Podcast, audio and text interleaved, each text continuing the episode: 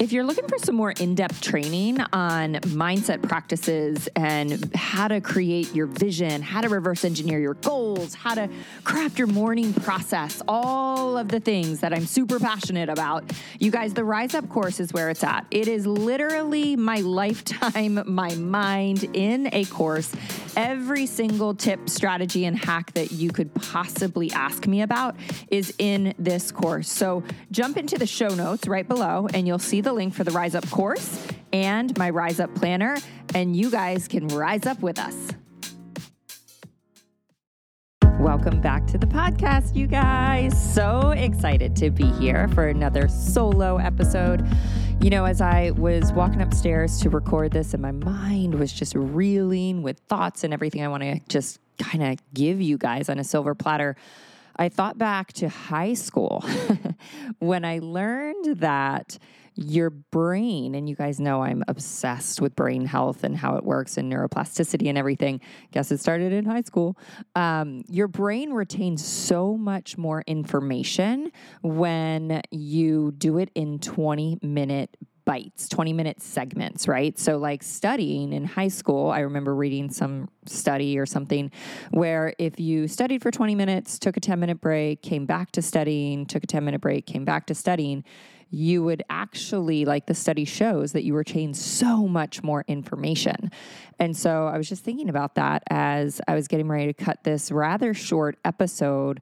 And it kind of got me excited because your brain is going to retain so much more, right? When you listen to something for 20 or 30 minutes and it's just kind of one concept or a, a simple idea, and you can take that and you can marinate on it once you're done and you can think about it and you can apply it to your life versus I could get on here and talk to you guys for six hours and tell you everything I, I know, you know, and all these different concepts and philosophies and practices and tips.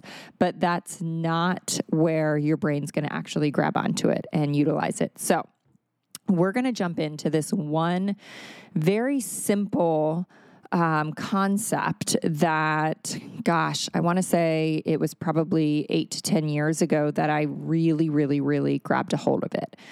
And I'm going to get a little vulnerable with you today and kind of tell you, you know, we always learn the most when we're going through the hardest times in your life. And this was kind of came to me um, through one of the most difficult seasons of my life. And that was, I'm just going to go for it. Um, we were trying to have a third baby.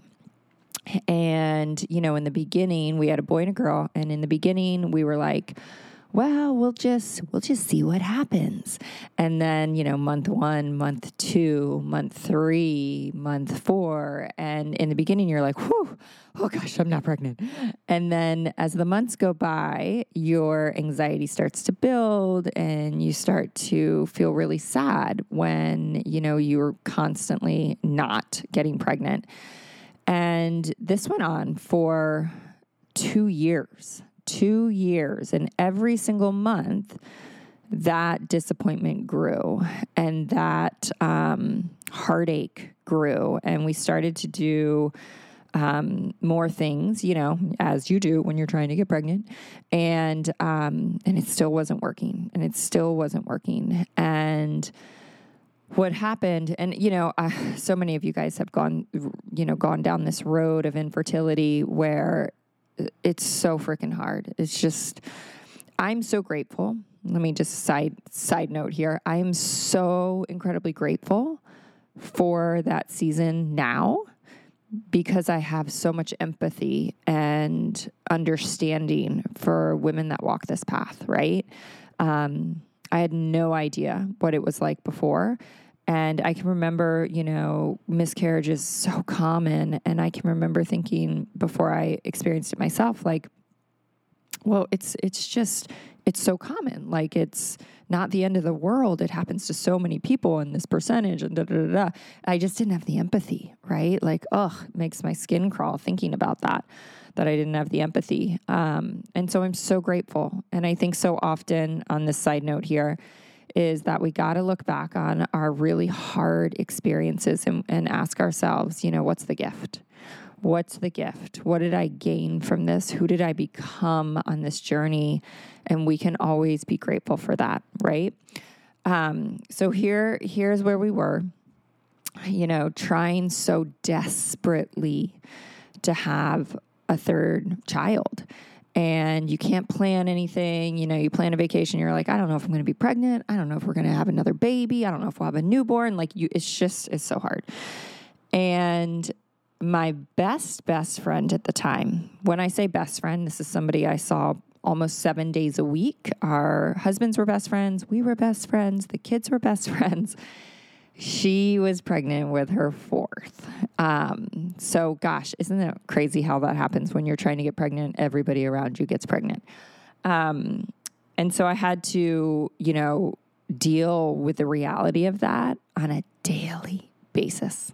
Every single day, I had to see you know, the baby gifts and the baby clothes and, you know, all the things. I had to host a baby shower and and every month that went by it got harder and harder.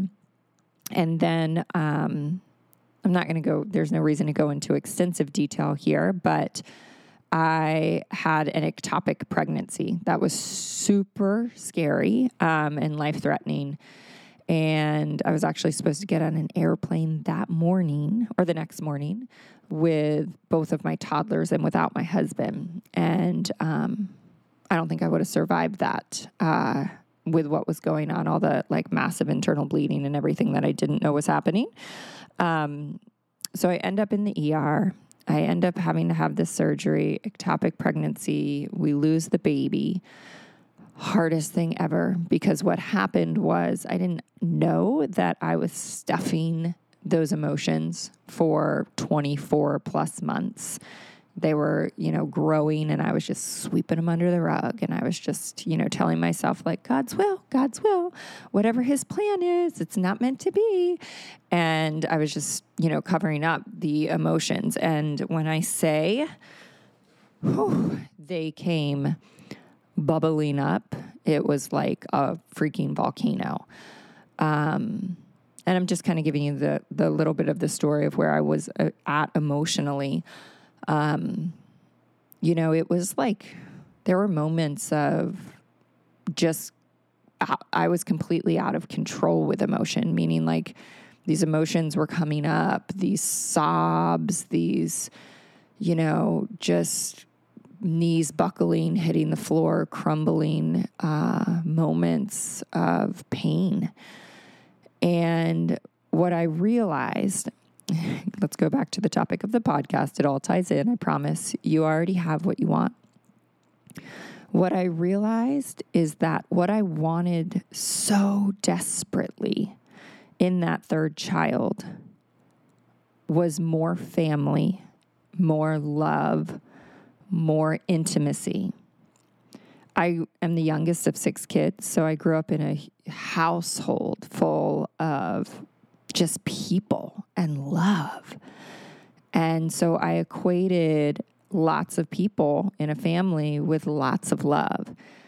And, you know, I was witnessing my best friend having her fourth, and I felt really alone and there was such a contrast between these the big family I grew up in with, you know, aunts and uncles and nieces and nephews and all that stuff, brothers and sisters, and this family that I had of just two and my husband. So we were a family of four.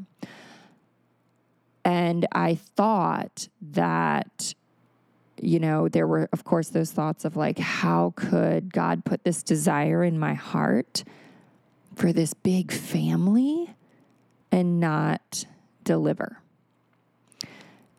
So much pain, so much anger. And what I realized was, and hear me on this everything that we desire, everything we want, everything that we want to acquire or accomplish, every wish, every dream, every hope is because of the feeling that we think it's going to give us. Whether it's a feeling of love, whether it's a feeling of accomplishment, whether it's a feeling of status, the only reason we want something outside of ourselves or in the future the house, the car, the relationship, the promotion is because of the feeling that we believe we will get from acquiring it. Right? Every feeling is available to you right now. Every feeling. You know, if you are jealous or envious of somebody else's success and you want that success, it's because of the feeling you think you will have when you get that success. But guess what? You can find success in your life today, right now, in this moment, right now. And so, for my particular experience, I realized that what I wanted so desperately was a feeling of family, the intimacy, the deep love. And it didn't need to come from more children. I have a huge family. I have lots of friends. I have two amazing children that I can choose in this very moment to go snuggle with, to go talk to, to go connect with, to feel that love, to feel that intimacy. I have all these family members that I feel like I never have time enough in my life to build deeper relationships with. That's my choice, right?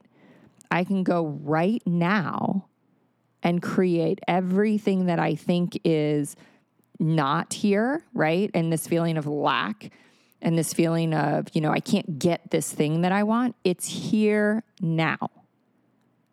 Does that make sense?